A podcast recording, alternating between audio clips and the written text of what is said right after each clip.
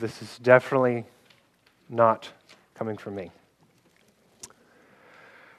Heavenly Father, um, we come before you and we thank you for this day. We thank you for the ability to gather together as a body openly with so many of our church family.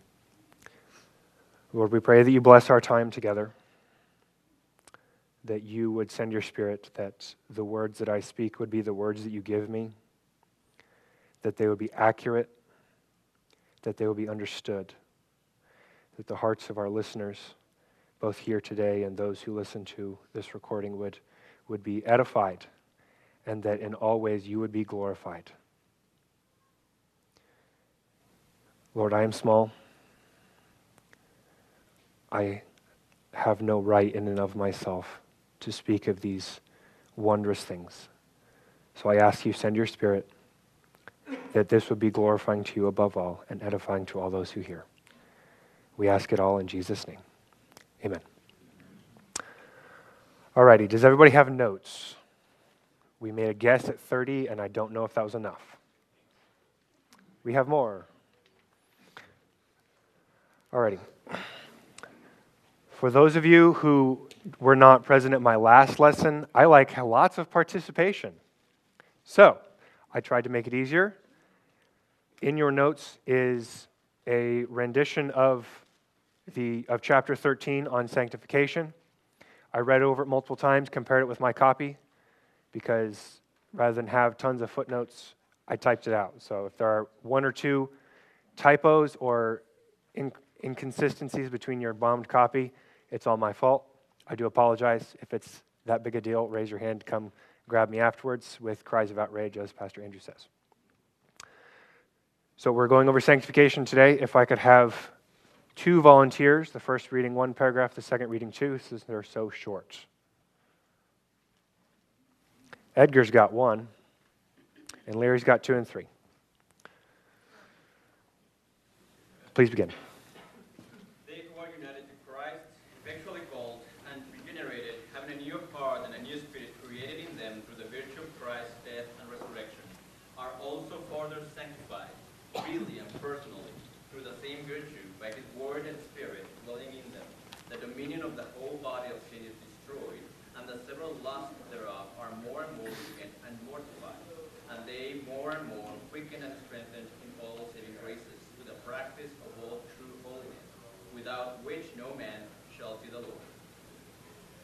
Sanctification is throughout in the whole man, yet imperfect in this life.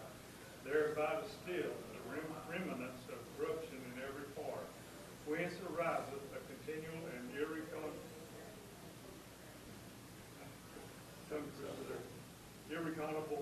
war, the flesh lusting against the spirit, and the spirit against the flesh. Thank you. Paragraph 3 in which war, although the remaining corruption for a time may much prevail, yet through the continual supply of strength from the sanctifying Spirit of Christ, the regenerate part doth overcome, and so the, spirit, the saints grow in grace, perfecting holiness in the fear of God, pressing after a heavenly life in evangelical obedience to all the commands which Christ, as head and king in his word, hath prescribed them. So many people told me that this was going to be so much easier than the last chapter I tried to go over, the effectual call. And on the face of it, that's right. This is much simpler, I guess you could say. It definitely has less fiery controversy. However, there is a lot of misunderstanding, and I hope that I can bring much clarity in that when we get there. When I went over this with my wonderful wife, I clocked it at about 30 minutes, and as I look at the clock, I'm already behind. So I'm going to try to move at a smooth pace, but get through all the blanks. If, I, if you miss a blank, grab me afterwards. I'd be happy to uh, give you a blank, answer any questions, etc. So, first, real quick, some more audience participation. What is sanctification?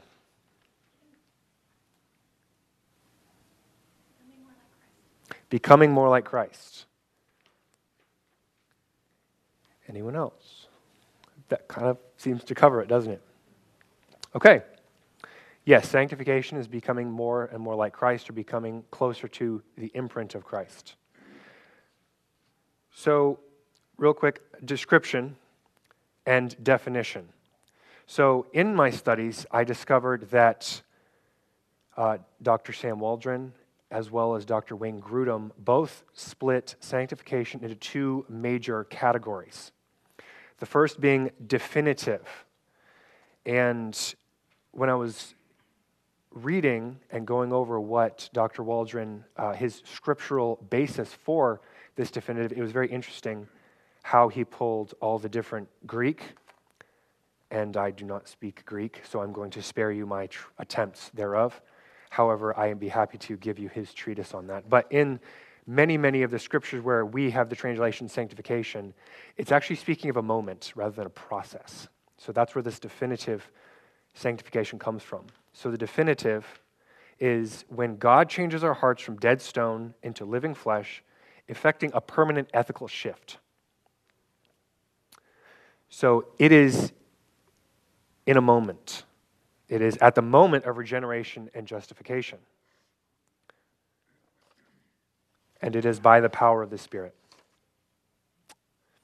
Progressive sanctification, which is what we typically think of when we think about sanctification, is the process. The incremental training of our thoughts and actions into greater conformity to His will. This occurs throughout the Christian life, from the time of justification until glorification. So, for, for many, a, quite a long process. It is by the power of His Spirit, through the means of His Word, our circumstances, and the biblical teaching we receive. Now, pausing right here for just a moment, this is a, when you think about it, it is a massive concept that what we go through sanctifies us. That includes what, what the, the external circumstances, what is done to us, but it also includes what we do.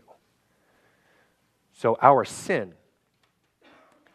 is sin, but God, redeeming our sin, can turn that to our sanctification and his glorification because any change in us is affected by him. And then through the biblical teaching we receive. Now, one, one person once said that only God can shoot, crook, uh, can shoot straight with a crooked arrow. So, that teaching that some may receive may not be biblically correct, but God is able to turn that into good. So, and why is for his glory. The Oxford English Dictionary says that sanctification is the action of making or declaring something holy. So in Leviticus, when they had the tabernacle and the many instruments and the censers, etc., they were sanctified. They were declared holy. The Oxford English Dictionary also says it's the action or process of being made, wow, let me see what I can figure this out. The action or process, that's what it says, greed. I'm not entirely sure. Freed, there we go, thank you. Freed from sin or purified.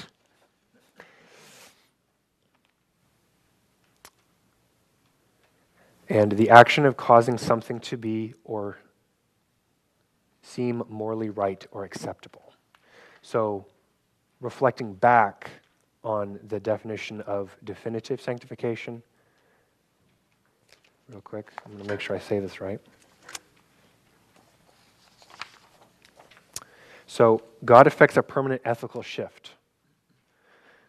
Now, I put ethical for a very specific reason. Can somebody tell me the difference between ethics and morals?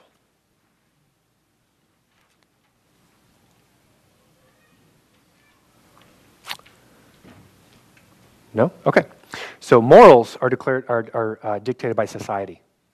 They change, sometimes rapidly. Ethics are concrete. Ethics always are ethical or unethical. So when God changes our hearts, He changes our ethics, not our morals. Our morals change because our ethics change. Does that kind of make, make sense? Okay, so this picture I tried to render uh, on my own, and I had an abysmal failure. And then this morning, I was very happy to find that in God's providence, it's in Wayne Grudem's systematic theology. So I took a picture of it and I put it in there. And I, I loved this, this figure. I first saw it in the lecture of sanctification in the first uh, weekend of ACBC Track 1, the fundamentals track. And I thought Dr. Keith Palmer made it. And maybe he made it, and then Wayne Grudem also made it, and they just don't know it. However, it is here. And I loved this because it really clarified the difference between definitive and progressive. Um, so if you look at the bottom, slaves to sin. It's the there's three three lines horizontally: slaves to sin, growing in holiness, and then perfect holiness. And starting, let me try this backwards. Starting down at the bottom left, we go up and down, up and down, up and down, as we, being dead in our sins, try to be holy. This is where any non regenerate person sits. Those who subscribe to Buddhism, Shintoism, Taoism, any of the works based faiths, this is where they sit. When they think they are at the absolute pinnacle of perfection, they are still dead in their sins, rotten on the bottom of the ocean, and are in no way holy. Then, when God regenerates, calls, justifies, there is an immediate vertical jump from death into life. So, concurrent by and by God's power and grace, you go from dead to life. And that's that vertical line. That's what Wayne Grudem puts as conversion. But you can put justification, regeneration, uh, adoption, that's also in that section. And then we see the real upward trend. That's where we go up and down, up and down, up and down as we are sanctified and as we sanctify ourselves. Yes, I said that we sanctify ourselves. More on that in a moment. But the overall trend is up. We get closer and closer to perfect holiness until, did I hear a question? Until death. At death, we are glorified. There's another vertical jump into perfect holiness. When we die, we are glorified. If we were truly being sanctified and we were truly justified, we will be glorified. We are jumped, we jump into perfect holiness. This once again is not by our own works or by our merit, but by God's perfect power and grace alone. And from there, there's nowhere else to go. You are in perfect holiness, so you just continue for all eternity, and that's why there's the arrow there.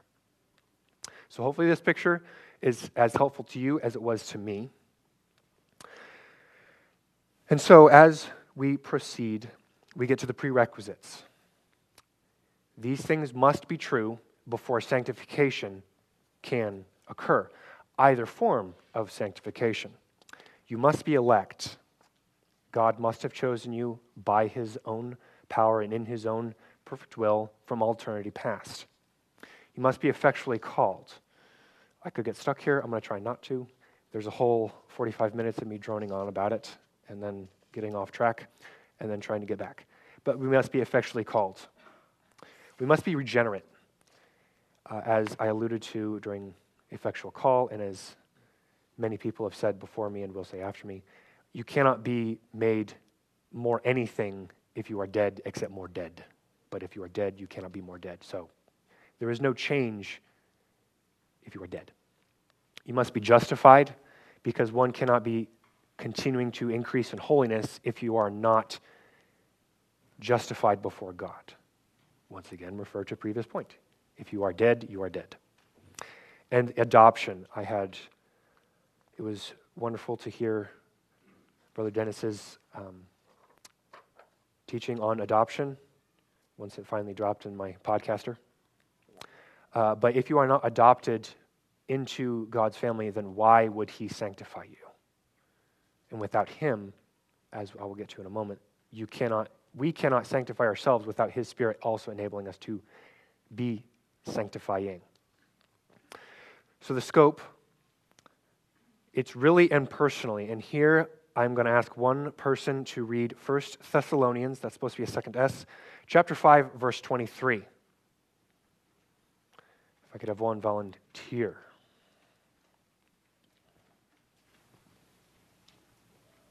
Dennis, thank you.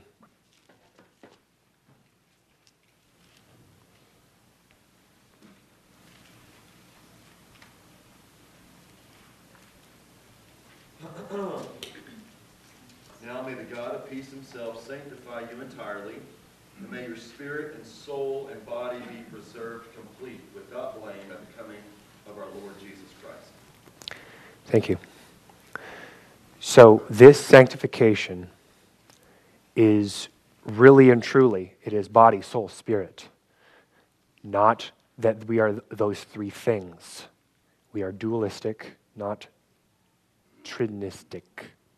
That's a whole other topic. But body and soul, spirit.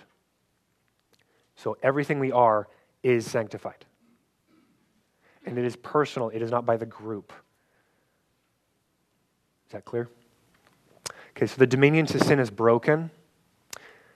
If we have time, we're going to sit in Romans chapter 6, verses 1 through 11. I don't think we will, but we shall see. But the dominion of sin is broken. So, previous to definitive sanctification and progressive sanctification, we are under the dominion of sin. We are dead. We are slaves to the princes, to the, to the prince of the power of the air. And when we are justified, and adopted, and as we are being sanctified, that dominion of sin is broken. We are no longer slaves to sin. We are progressively strengthened in righteousness. Reference Colossians chapter 1, verse 11.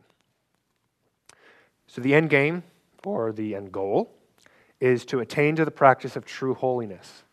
We will never attain this until after glorification, but that is what we should strive for. And then according to Hebrews chapter 12, verses, verse 14, we will see the Father.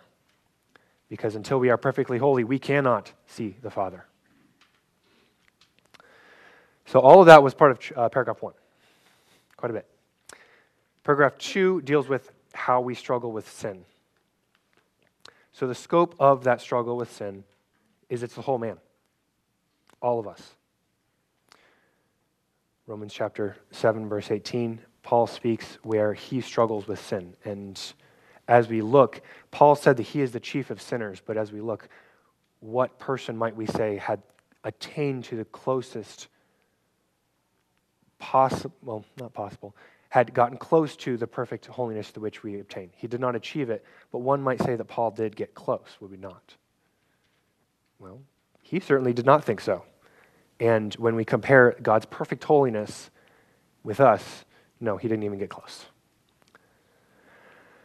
Um, so it's the whole man, both thoughts and deeds. And then words is part of deed because you have to say it to, for it to be a word. And then the reality is we are imperfect in this life. We will never attain perfection. A remnant of the corruption remains. And there's a constant war between flesh and spirit. If I could have re- someone read 1 Peter chapter 2, verse 11.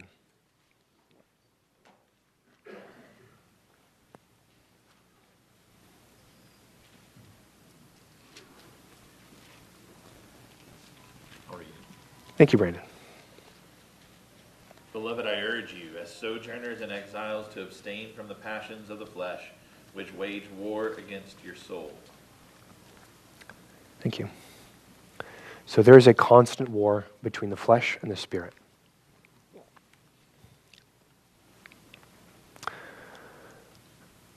And then that seems like a bleak prospect that we will constantly be at war. So let us look heavenward for some hope as we go to paragraph three the progress and grace.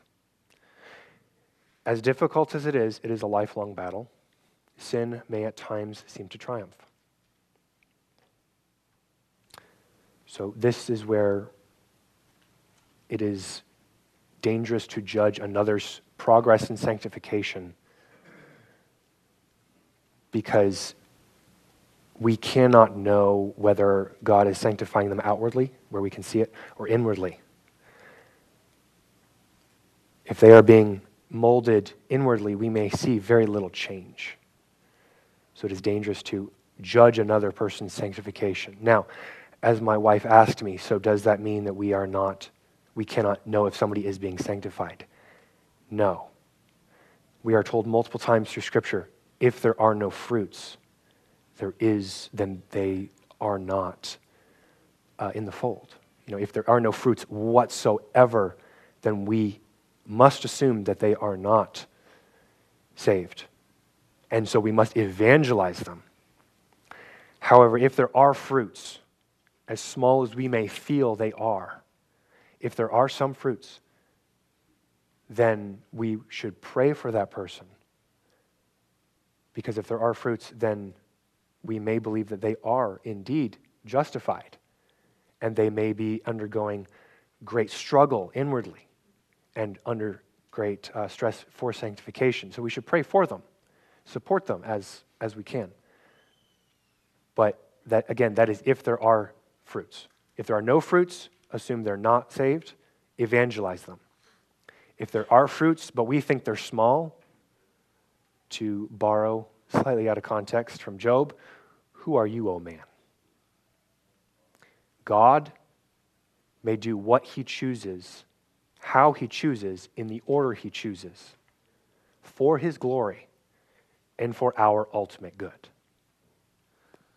This is something that I have realized recently as I realize I need a lot of sanctification. I'm impatient. I struggle with anger. So God is sanctifying me through that. But to look at me, you wouldn't think that possibly. But indeed, that is where God is molding me into the imprint, imprint of his perfect Son. So, a bit of an aside, but there is a certainty. God's power will make the victory manifest. Indeed, it, he already has. The end of the story is written. Flip to the back of the book. Christ comes back, perfection is restored. We, we know that's what's going to happen. We're just going through the process. And since God is outside time, victory is manifest, it is done. If you wish to uh, go to a more grammatical part, it is the pluperfect. Not just perfect, not done, but the pluperfect. It cannot be undone. Done and done and done A couple blank stares. Yay. All right. Uh, so it is. It, victory has been made manifest. I'm trying to balance my time. I started late. Um, sure, I'll read it. Romans six fourteen.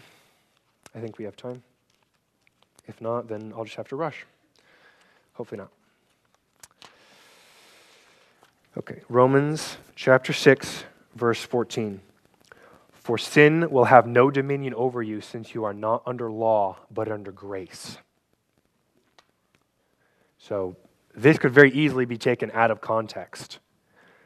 But if we back up just one verse, Paul precedes it with do not, be, do not present your members to sin as instruments for unrighteousness, but present yourselves to God as those who have been brought from death to life and your members to God as instruments of righteousness. So when I read this, it, it harkens slightly of the old Levitical order where you, you present your offering, and under that you pray that it was worthy and would be acceptable to the Lord. Otherwise, there might be some spontaneous combustion.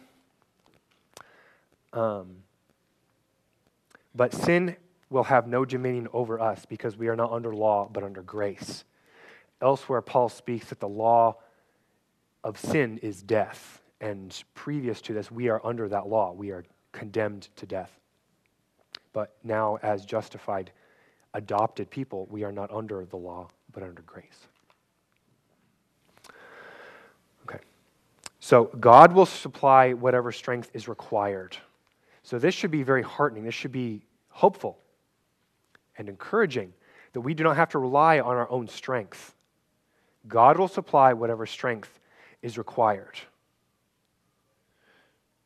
So that would have made a better order, but I'm going to put a pin in that thought. I'll get to that in a moment. Okay, so the quality of this progress and grace, I flipped away from it.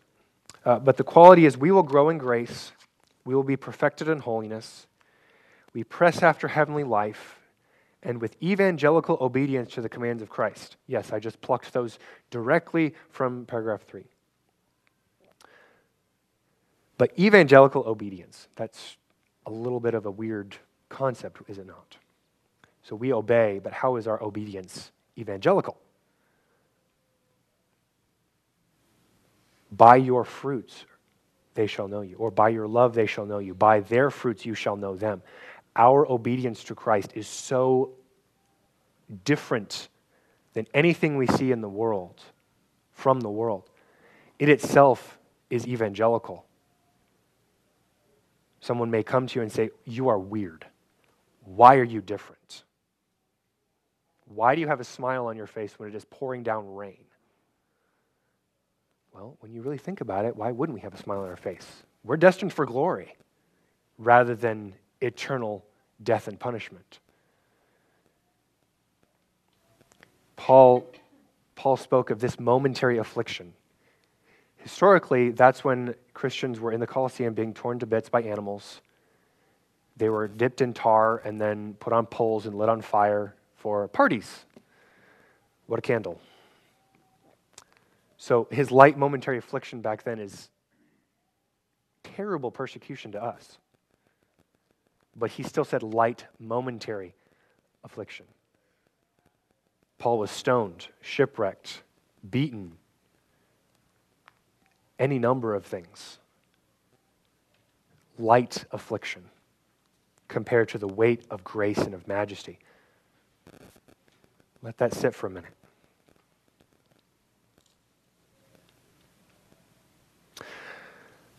So I did not pluck this directly from chapter 3 and then forget scripture. 2 Peter chapter 3 verse 18. But grow in the grace and knowledge of our Lord and Savior Jesus Christ. To him be the glory both now and to the day of eternity. Amen. Amen, lights. It's a Baucham reference if you don't remember. Okay? So, there are three major uh, confessions, creeds, etc., that most uh, what we call Protestant or Protestant people go with, or there, there are variations, but there are three major ones ours, the 1689 Second London Baptist Confession, quite a mouthful, but there's also the Savoy Declaration and the Westminster. So, I was always very interested to see the comparisons, so I did a comparison for you. Paragraph 1 and 2, they're identical. No controversies there. So you can go to your Congregationalist and Presbyterian brothers and sisters and say, Yay, we have the exact same thing. Paragraph 3 had some interesting bits. The Savoy and the Westminster have identical wording up until ours has pressing after a heavenly life in evangelical obedience to all the commands of Christ, which Christ, as head and king in his word, hath prescribed them. I do not know why we, being the particular Baptist, added that. Who knows? However, it does not change the meaning it does not add much controversy, so a little bit of a factoid, we add that. So when the rubber hits the road, why do we care? Why does it matter? Sanctification is often misunderstood. There are two main misunderstandings to it. Martyn Lloyd-Jones once used the analogy of there's a road with a deep ditch on either side. I'm going to adopt it. So, sanctification has two main misunderstandings. On the left hand side, or the right hand, depending on which is your dominant hand, there is the misconception of sanctification by faith. We are sanctified by our faith, and that's it. That is not true. If it were, we need do nothing to advance our sanctification. One could say you are a carnal Christian. Who cares how you live? You're shaved. You prayed the prayer. You're justified. Woo, yay, go. No, not at all. The other ditch is sanctified by works. This view says that our sanctification is purely the result of our, our life, our work. Basically, Christ's work was great. You are now justified. You're going to heaven. Woo, yay. Now go be perfect. Once again, that, that's a very discouraging thought. Praise God, that's not true. The biblical view, the middle road, is a melding of the both. It is a synergistic work. Synergistic meaning working together. If you like pharmacology, synergy. If you like physics, synergy. Working together, two or more. In this case, just two. The biblical view is sanctification is a synergistic work. We work with the Holy Spirit to advance our Christian walk. Excuse me. Romans 13, 14, and Philippians 2, verses 12 and 13. I cannot pass this one by. Would anybody like to read this? If not, then I will.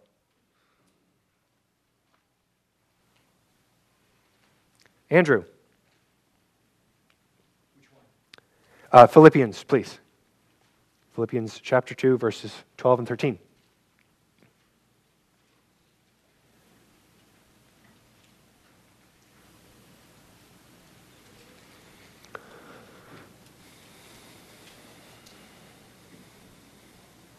Philippians 2 12 and 13. Please. Therefore, my beloved, as you have always obeyed, so now not only as in my presence, but much more in my absence, work out your own salvation with fear and trembling. For it is God who works in you, both to will and to work for his good pleasure. Thank you. A powerful two verses. In those two verses, we have the synergy displayed wonderfully. It is God who wills and works in you. Work out your own salvation with fear and trembling. So, salvation, going back to the Greek, that word in many, many other places actually tran- uh, translated sanctification. So, I, did I have not gone through Greek yet, so I will spare you my very inadequate rendition of why that all works. However, I would be happy to give you a reference by people who do know Greek that will show you why it is that. Why in the Greek it is more accurately to be translated in the sanctification. Work out your own sanctification with fear and trembling. So I promise we get there. We don't have a whole lot of time, but Romans chapter 6, verses 1 through 11 is a massively powerful and slightly, okay, a lot confusing passage because on the face of it, it's very simple. And I don't have a whole lot of time to go into it, and it's very intricate, so I didn't intend to go into it a whole lot. I'd be happy to go into it with you later on if you choose and to get into the minutia.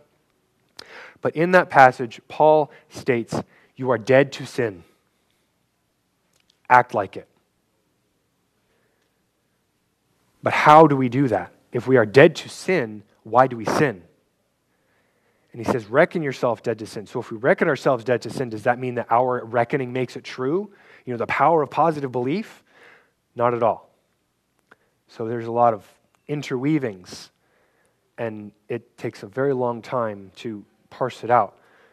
In an hour lecture on this chapter, Dr. Waldron spends a good 15 minutes on this one chunk alone.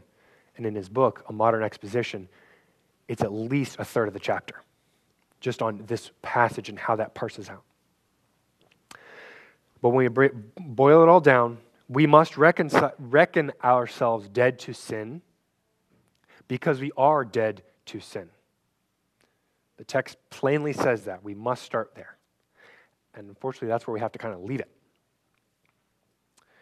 So, a quick concluding summary. Hopefully, this takes all the rabbit trails, which actually there weren't that many, and brings it all home. Sanctification is both definitive and progressive. Definitive being in a moment, you are definitively sanctified, dedicated to the cause of Christ, made holy. Sin go away, legally speaking. And it's progressive, where we are made more and more closely conformed to the image of Christ. Sanctification presupposes election, justification, calling, regeneration. Many of those are concurrent, so the order, I'm just going off the top of my head. Election, calling, regeneration, justification. If those things are not true, then neither form of sanctification is true for you. Sanctification is a cooperative effort between the individual believer and the Holy Spirit, stressing the individual believer. God works personally with each of us to sanctify us according to his will, according to our needs. which a lot of the time we don't even know our needs until they're poked at. Sanctification is a marathon with highs and lows. Most of the time. There are those who are, who are justified very soon before their death. So on the graph, their horizontal jumps are very close together. But usually it's more of a marathon. So what we should do is we should take comfort and courage in that. That in the, in the span of our life, God's power is more is conforming us more closely to the image of his son. It may not seem like it at the time. We may wonder if we've even if we're even saved. In, su- in such a case, go to 1 John, read it, think about it. And if those things are true, you are being sanctified, little by little. There will be highs, there will be lows.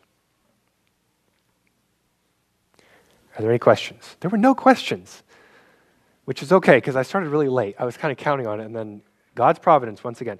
No questions, concerns, cries of outrage. Okay. Shoot. Yep.